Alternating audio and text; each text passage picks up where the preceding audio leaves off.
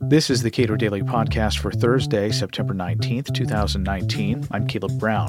How should state governments protect people from governmental prying eyes? It doesn't make it easier in a world where police departments have access to the latest spy gadgets with relatively light oversight. During the Cato Institute's Constitution Day festivities, I spoke with Jonathan Hauenschild of the American Legislative Exchange Council about how states can make better use of frameworks to protect privacy. Cyrus Farivar wrote a pretty darn good book called Habeas Data, and in that he sort of details sort of the frustrating way that courts are routinely caught flat-footed when it comes to trying to enforce constitutional protections against government intrusion in the field of technology, because technology moves very quickly. And courts are often dealing with cases that are, you know, years old and trying to come up with some sort of rule or recognition of how rights ought to be applied in particular circumstances. For states and federal lawmakers and policymakers who want to advance a robust conception of liberty and, you know, the little slightly fuzzier concept of privacy, what should they be doing? Well, they really should be looking at providing the courts frameworks. One of the problems that we do have is either general principles, or we have very specific laws that are outdated. And the courts are left trying to reason, especially from the outdated laws, trying to reason and apply those to today's expectations of privacy, to today's technology. One of the principal examples I tend to give is the Stored Communications Act, which allows law enforcement to access emails that are older than 6 months with nothing more than a subpoena. No warrant required. That was passed in 1986. In 1986, people didn't have email addresses like they do today. The Congress didn't think that people would keep emails over 6 months. They didn't necessarily think that someone like Google or Yahoo or wherever you have your email account would keep it on a server more than 6 months. So some of the easy things would be to look at those laws that are outdated like that and update them, both for today's expectations as well as for today's technology. You use this word, expectations. Yes. And that itself has a huge, throws up a huge red flag in my mind, and for a lot of people who want to understand their rights properly, expectations doesn't seem to give you a lot of a ground to stand on. The idea of a reasonable expectation of privacy, for example. Right. And I there's been a few law review articles calling for a revision of the standard. You know, it's a great statement to make as a judge to say reasonable expectation of privacy. But let's, one, consider the fact that it was applied to the government. It's a reasonable expectation, not that Google won't track you or that Facebook won't track you. It's a reasonable expectation that the government won't improperly surveil you without a warrant, surveil you without probable cause. But yes, you're absolutely right. It's like, what are the expectations of privacy in today's day and age? I mean, we post everything online. So do we have an expectation of privacy? We may not have an expectation of privacy in what we post online per se, but do we have an expectation of privacy that the cell phone that we're using to post things, that law enforcement won't be able to either actively track our geolocation or get that information from a service provider, your third-party doctrine, service provider, without a warrant? And of course, Supreme Court actually answered that latter question within the past year or so. Fairly clearly. Yes. So with respect to the state level, there are police agencies that would like to make use of drones to surveil. There are police agencies that have agreements with the makers of so-called stingray devices to intercept cell communications or telephone communications. There are police agencies that would like to make use of the data that, for example, Google collects on cell phone locations. There's a recent case in New York of police, it seems, acting fairly appropriately with regard to trying to make use of that to try to track down some criminals. So if states, cognizant of the desire to solve crimes, real substantial crimes, and also protect the innocent from undue intervention, what specifically should states be doing? Aside from, as you mentioned, frameworks, but give me a sense of what a framework might look like in some particular case. I think a framework would look like if you're using it for if you're using technology for an investigatory purpose, specifically something that would be considered a search or even a seizure if you're using what the FBI would call network investigatory tools.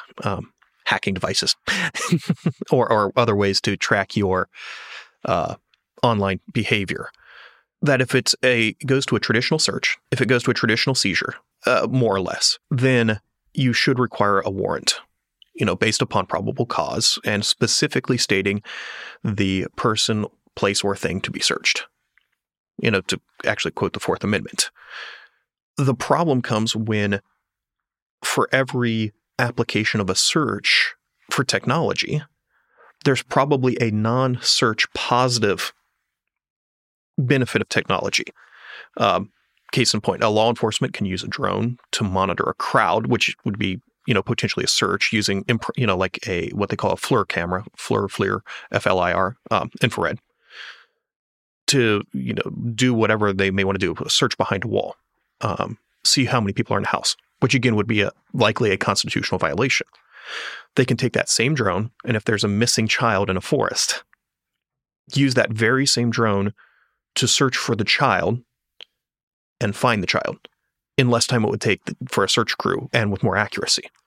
So there's this weighing of where do you draw the line for the positive uses and the negative uses. And I think that framework comes back to, is it a search under the Fourth Amendment? So going forward, there are pieces of legislation that states are considering. What are some of the interesting things that states have either done recently or might consider down the road that you find interesting for the purpose of protecting individual rights? Well, I think the most interesting thing that happened recently was Utah's legislation. I know Libertas likes to claim credit for it, but if you actually compare it, so the American Legislative Exchange Council has a substantially similar model policy that, our Electronic Communications Privacy Act. And what was the substance of that? It basically prohibits law enforcement from accessing geolocation information or data on a cell phone without a warrant. So in many respects, it statutizes the expectations. I believe that was in Riley versus California. But it applies instead of to federal agencies, it applies to state agencies. So if a state agency wants the historic cell information, if they want the live time geolocation information, if they've confiscated a cell phone from a suspect, they have to go in and get a warrant, which says, we think there's evidence of a crime on this because of XYZ. So it, in many respects, protects your privacy and it prohibits we'll call it the net collection, the attempt to cast a wide net and collect your data. Oddly enough, a similar law's on the books in California. So the fact that California and Utah, which probably agree on very little, agree on this, and I would hope that other states would take the take the initiative from those states and start contemplating and thinking through those. We do see states, it's probably gone on for about the past 5-6 years, starting to limit what law enforcement can do with respect to searches with drones. I mean, there's a bunch of states. I can't actually think of one off the top of my head, only because they're pretty universal and uniform that says, one, law enforcement actually has to comply with federal regulations. So if you are a law enforcement officer and you want to use a drone, you better go to the FAA and get your Part 107 license to operate a drone, so that on the one hand, you're competent to actually use it. And then on the other hand, there's this process that you have to use to actually get a warrant to use it if you're going to use it as part of a search. You're also seeing some limitations from states on the use, and localities on the use of facial recognition software. And this is where I actually tend to caution states and localities, because there's three different types of facial recognition. There's one that basically says, this is a face. It doesn't say it's you. It doesn't say it's John Smith. It just says, this is a face. And that may be a particular benefit when you have a local law enforcement that has body camera and they receive a FOIA request for that body cam footage. The software may be able to say, you know, this is a face. And then the second level of facial recognition basically says, this is the same face as appeared before. So again, it still doesn't say this is John Smith. It just says, this is face one. This is face two, this is face three. Where law enforcement can use it positively to protect privacy is when they receive that FOIA information, they say, okay, faces 1, 2, and 4 are all bystanders, witnesses, things like that. Redact in every scene they appear, redact faces 1, 2, and 4. Phase 3 is our suspect. Phase 3 doesn't have an expectation of privacy. Do not redact it. Okay, so essentially what that kind of activity allows is for police to minimize data before they release it to the public, for the purposes of protecting those people from a government camera, from having themselves be blasted across local news for no particularly good reason, So are states, or to what extent have police agencies made use of this third kind of facial recognition? I can remember in the protests following the Freddie Gray and his death in Baltimore, there were persistent drones flying above Baltimore, capturing all manner of data about people and their comings and goings in the city. I would say both the drone and the facial recognition, it's kind of a paradox. They're both not used as much as people may think, but they're probably used more often than they should. But as technology advances, and we're trying to think prospectively here, that technology will get cheaper. It will get better. The resolution will improve, and that sort of thing. Which also brings up an interesting kind of problem with talking about the courts being very slow. One of the court cases, and for whatever reason it's skipping me right now, said that law enforcement can't use infrared cameras to determine if a house is a grow house because that technology is not available off the shelf. So it's not available off the shelf. But now what are you seeing with drones? That technology is available off the shelf, and police can have it, but so can the average hobbyist. So how does that shift the paradigm for contemplating whether something's an invasion of privacy, going back to the expectation of privacy? If everyone has a drone with a FLIR, or a FLIR, I think is how they pronounce it. If everyone has a drone with a FLIR, does anyone have an expectation of privacy to what happens in their house? And that's something states are going to have to wrestle with, talking about being prospective. But I think what we can do is take those uses, both the ones we know about and the ones that we don't necessarily know about, the law enforcement that are hobbyists, and think, oh, this would be a great opportunity.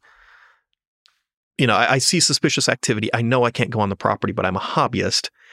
If I use my drone and I observe what's going on, that gives me the probable cause to go onto the property. Right. Yeah. Question is, where was the drone? When did he put on the badge? Right. If they're flying over private property, is that a trespass? You know, is it an aerial trespass? Yeah, just so many things to consider, and so many, you know, so this is where it comes back to, what can states and locals do? Well, I think first is they need to educate themselves about technology and where it's going. The second part is they need to look and say, okay, what principles are applicable? What especially constitutional principles are applicable? Is this a search? Is this a data collection that would not otherwise be available? And for what purpose is it being used? How often do states, when it comes to this kind of legislation, do they look to what other states have done? How deferential are they generally to police agencies who say, oh, no, we need this, that sort of thing? You see a little bit of both. So I would say to some degree, states are going to be deferential to certain states. So if they see particular legislation coming out of states like California, they may think no technology better. They may defer to them a little bit, But really, legislators are going to say, okay, that's a great principle. It is or is not applicable in our state, or it needs to be changed in this way in our state. We may, if you're talking like Iowa or South Dakota, they may say we don't have the population that California does. Or if you're South Dakota with the Keystone XL pipeline and the protests, say California doesn't have the same problems that we do. We don't have, California does not have protesters coming on private property, damaging private property, right? Like we do. And so we need, I think they used tethered drones. And they also prohibited both journalists and activists from using drones to monitor those sites. So the scenarios may be a little different. So and, persistent, but a specific piece of private property. And are you talking about the private use of that technology to monitor property, or are you talking about essentially a police surveillance operation on a sensitive piece of property? Well, there's both, because I've been to a couple of drone conferences, and one of the technologies that companies are trying to sell is a tethered drone to watch fuel refinery. And the tethered drone, some of the technology in it, they can read a license plate, at least the one I saw last year. They can read a license plate, follow a vehicle, and read a license plate on a vehicle from a mile to a mile and a half away. Now, that's a private entity, but if there's something that happens, that data is going to be turned over to law enforcement. Mm-hmm. Now, the question is, when does it change? Because then you could have, there's been some reports, I believe it's the Ring doorbells. People are finding that law enforcement, either by agreement or have found a way to access them and create these community watches based off of private property surveillance linked into a law enforcement database. This raises the question. There are, and I'm not fully up to speed on the details. It's my understanding that some local police agencies have been paying residents of specific neighborhoods, or at least offering to pay residents of specific neighborhoods to install cameras that face outward from the front of a home. That has to raise all sorts of questions about the degree to which private people are being not commandeered, but certainly in a sense deputized for the purpose of gathering data for law enforcement. Yeah, very much so. It is a real question. And then you do have the question of, when does something become a search?